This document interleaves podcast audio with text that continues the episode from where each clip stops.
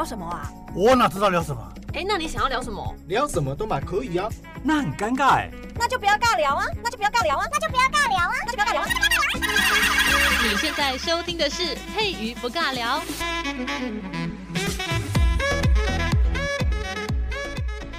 Hello，这里是佩不尬聊之佩瑜。今天在节目当中呢，要来歪楼古文。今天要讲的名词叫做月黑风高。其实月黑风高啊，它是出自两项罪名，就觉得哈什么，原来是跟犯罪有关吗？就是月亮很黑，然后风很高的状态之下，大风很高是怎么回事？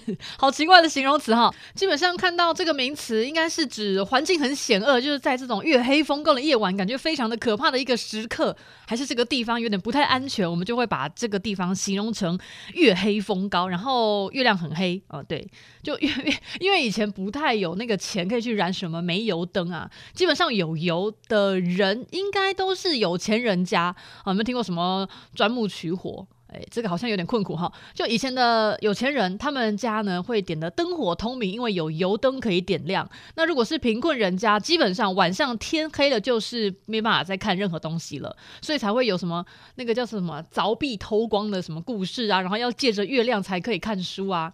现在的环境好像应该没有办法比古人所看到的月亮这么的亮哈，以前还可以看到银河，现在你抬头看能看到一颗星星就已经觉得很北外了哈。基本上空污太严重，所以外面的那些亮亮的星体的光亮呢，基本上在地球，如果你的地球这颗够干净的话，应该是看得到啊。以前应该是看得到，以前的工业还没有那么发达，但是现在呢，应该太发达了，要看到这个银河，你可能要走到很远很远很干净的地方。我很疑惑，到底哪边还算干净哈？好，再来。拉回来，月黑风高，反正呢，月黑风高就是形容这个环境很险恶啊。然后这个晚上没有什么月光，路上暗冰崩。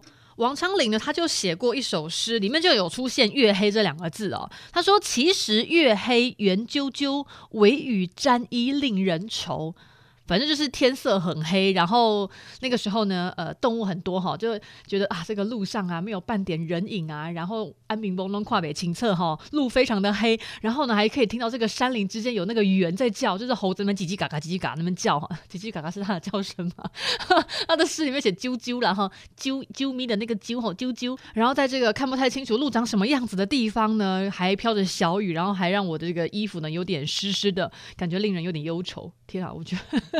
这是鬼故事吧？听起来就不太舒服哈。好，另外一个这个风高哦，风高跟风大其实是同样的意思，在杜甫写的一首诗里面就有出现“风高”这两个字。他说：“秋晚月增翠，风高湖涌坡。”就是秋天的晚上，然后那个山啊，就是因为已经慢慢的变暗了，然后就觉得哇，这个郁郁葱葱哈，路来路暗暗刷刷的感觉。大家有没有去过那个竹林里面走路？如果在山上有一些地方种了还蛮多竹子的，因为爱爱进地笋嘛，哈就早上清晨的时候，那个那个那个笋子差不多冒出头，说可以把它撤掉的时候，就采收竹子的时候哈，然后那是竹林。在晚上的时候会很像鬼在叫，因为有风，然后那个风呢穿过那些竹林啊，一些空隙的时候，那个竹子呢会摇，会引歪引歪的。我我我这样形容大家还能够理解吗？就如果你有去爬过山，然后有经过很多竹林的话，基本上晚上去走竹林会觉得你的人生要灭顶了，就觉得很恐怖。我不太喜欢晚上到山上，会有一种。哎吼，模型啊，俩俩造的那种感觉就有点可怕。好，这是秋晚月增翠，然后风高湖涌坡，就是因为风很大嘛。风很大的话，刚好如果在山呐、然后旁边有一座湖的话，那个湖就是有点小翻腾。我就很疑惑，这位呃杜甫大大，你到底人站在什么地方？你看到那个风到底多大？你可以看到那个湖竟然可以就是波涛汹涌这样，其实真的蛮可怕的。基本上，如果湖可以波涛汹涌，不止风大，那个地方应该要地震了吧？我不知道大家最近有没有去看那个？就前阵子其实日本蛮蛮辛苦的哦，不仅有那个大地震，然后还飞机就修龙，真的是真的是有点的这个天灾人祸不断哈。然后就有那个影片流出说他们那边地震很严重，然后地震很严重的时候，它整个那个水沟的水啊就很像那个那个我们如果有。端过汤，然后不小心打滑的时候，那个汤就翻翻出来的那种感觉，就很可怕。我就觉得很恐怖。对，好，可能我们的杜甫大大就是看到这个样子。哈，好，那没有月光的夜晚，或者是风很大的这个地方，就可能这个地方现在风很大，那那就一定是代表就是这个环境很险恶嘛，就觉得嗯有点连不太起来，不太对啊。那那是不是每天晚上都不能出去？感觉每天晚上外面都不太安全，就很可怕。因为只要晚上到就没有太阳哈，就月亮就升起了，就月很黑呀、好啦，不是啦，就算月亮升起哦，也还还算是安全。什么叫做不够安全就？是连月亮升起来的时候都觉得很暗，就看不太到月亮，就觉得很不安全。呃，嗯，对啊，嗯。这样是不是空污太严重，好像也不太安全？如果这个古人呢，在我们的现代城市里抬头看不见月亮，觉得天哪，这个地方实在是太可怕了，太危险了。因为就不管我怎么样抬头，都还是看不到月亮。虽然已经晚上了，这样呃，每天都在月黑，呵 呵好可怕哦！哈，好，那风高，嗯，你也觉得很奇怪啊？就是嗯，如果是住在新竹的风真的很大，那是每天晚上外面都是很危险的一个地方嘛，因为每天风都很高，哦，风都很大。好，那我们今天就来解惑。其实月黑风高呢，它出自一个非常好玩的故事，就两个文人，两个很厉害的人，然后他们在那边大吹狗哈。这个是元代署名为碾然子啊，有一个人叫碾然子，好难念哈，碾就是被车碾过那个碾哈，然就自然的然子就是孔子的子，碾然子啊，他写了一本书叫做《抚长录》哈，反正呢你就记得故事就好，这本书的名字不用太去记它哈。他说里面有个故事呢，他就写说欧阳公与人行令，各作诗两句，须犯图以上罪者。好好，我知道你听不懂了，我跟你讲，接下来这个文章里面的全部都是文言文，读了超级崩溃了，我就直接讲故事了哈。欧阳公就是欧阳修了哈，欧阳公与人行令，就是欧阳修跟他的朋友一起喝酒行酒令。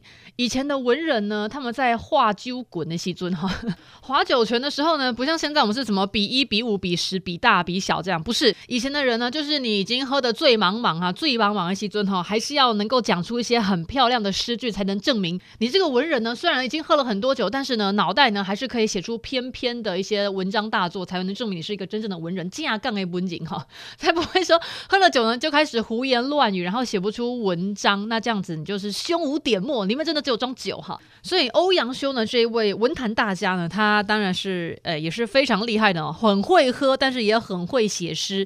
大家就想象一下哈，就是男人喝酒呢，一群哈规的哈容易变酒，然后他们在喝酒的时候呢，行酒令讲什么呢？总是要有一个规定，一个范围哈，才不会等一下那个诗啊，就是讲的天花乱坠，好像怎么样讲都可以，随便讲也行，这样这样子不行哦，就没有办法定出高下。那他们就怎么玩？他们就规定哦，所做的这个诗句呢，这两句诗一定要范图以上。罪者，什么叫犯图以上？先从这句话来看哦，犯图以上罪者，犯就是指你犯了某项罪行，然后这个罪行是什么罪行呢？叫做徒刑，徒就是徒步的徒哦。然后徒刑呢，它嗯，我们先拉出来讲一下下好了，不然的话大家会听不懂。我先直接讲徒刑是什么刑罚，就是将犯人拘禁起来要服劳役。就以前的人呢、啊，就是如果你犯罪的话呢，有些是直接被关起来，然后关个几天就会放你出来。那有些人呢是要做劳动的，就是要罚你劳动服务。然后有另外一种呢是给你流放到其他的地方，就不要在这个城市继续作乱，然后把你流放出城。有可能就是变成乞丐，有可能你在流放的途中就死翘翘。然后最高极刑就是处以死刑哈。所以呢，他们就说他们做的那个诗句啊，很好玩，就是。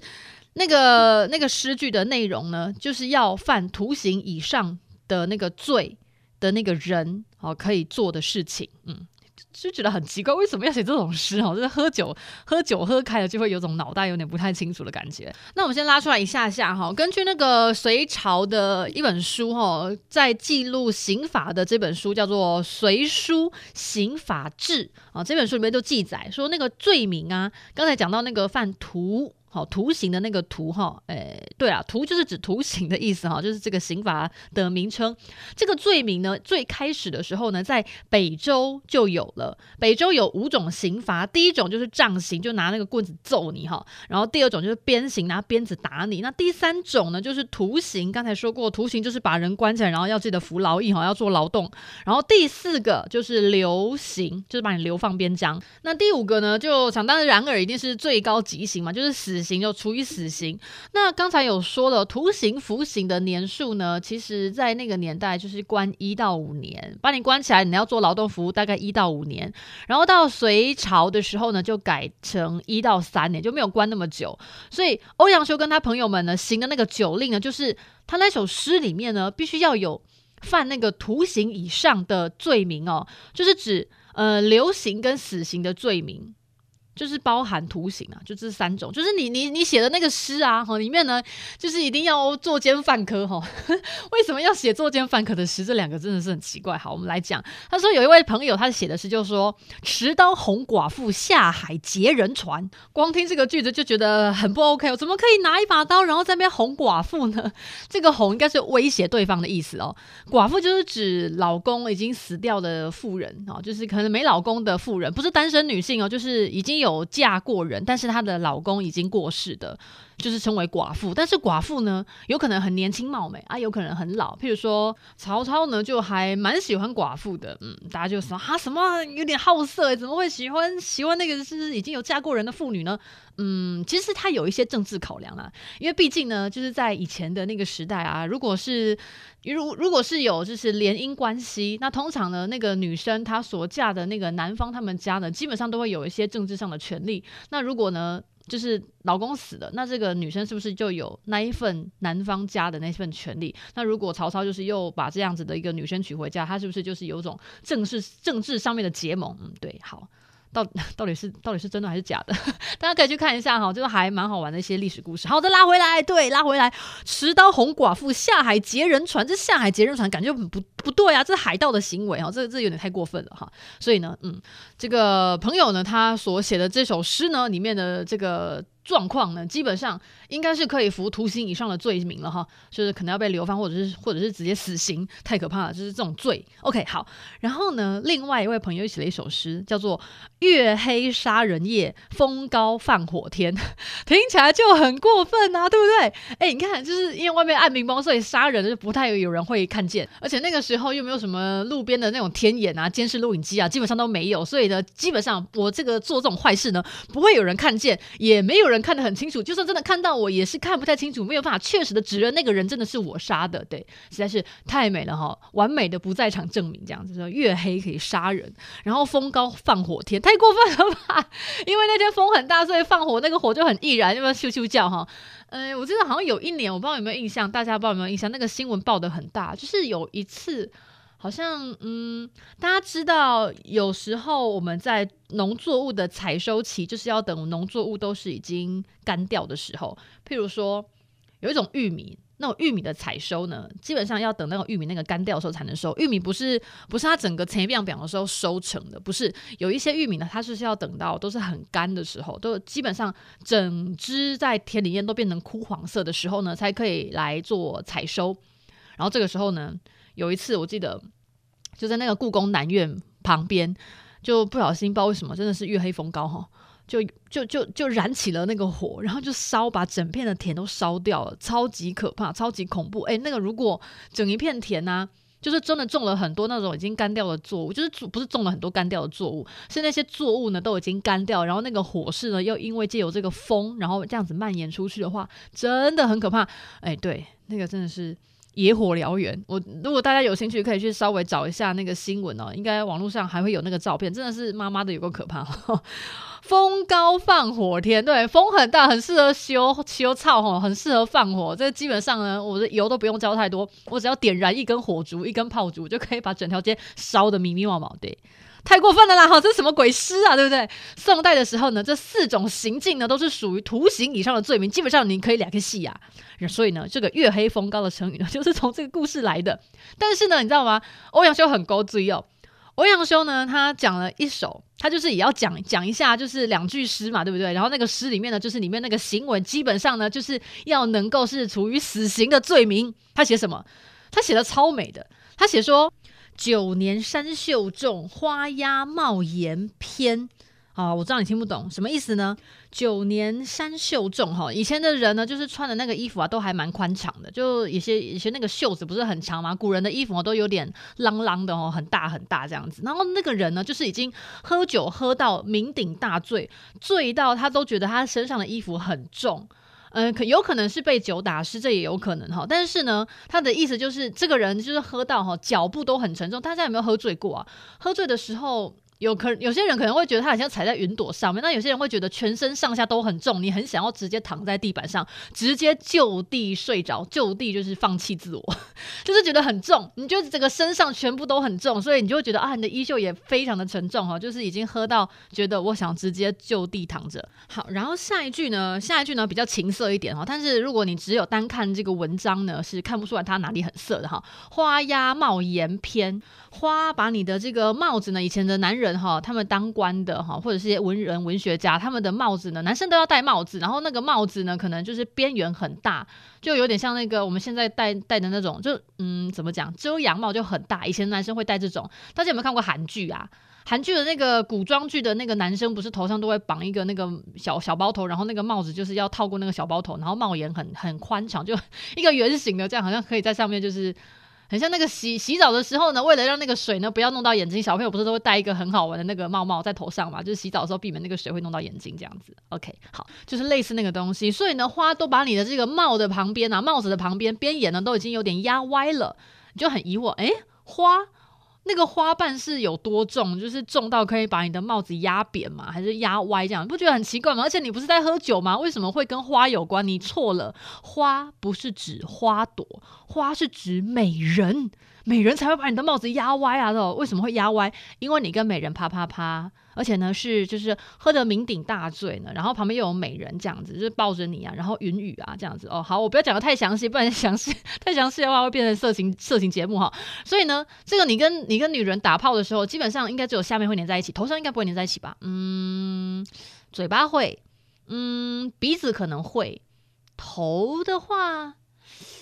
上面那个头是不会啊，下面那个头就会很好，已经有点限制级了。OK，所以呢，就是 你喝酒就会壮胆，你知道吗？你这个喝了酒胆哈，不是喝了酒胆，你喝酒了之后呢，这个怂人哈都可以变得很有胆色，然后色胆包天，基本上。在这个时刻，你想要做什么事情呢？你应该都会做，并且呢，就算是做那种事情呢，是那种徒刑以上可能会犯死罪的事情呢，基本上呢，你应该也会很容易就做了。嗯，对，而且基本上你应该也不会知道你到底做了什么。就是你只要喝了酒哦，有了酒胆，然后又有色胆的话，基本上呃有酒有色，你这个胆子应该会大到不能再大哈。就算要你就是去杀人放火，基本上你也可能以为你在撒花瓣，就是恭迎这个天神来临。嗯。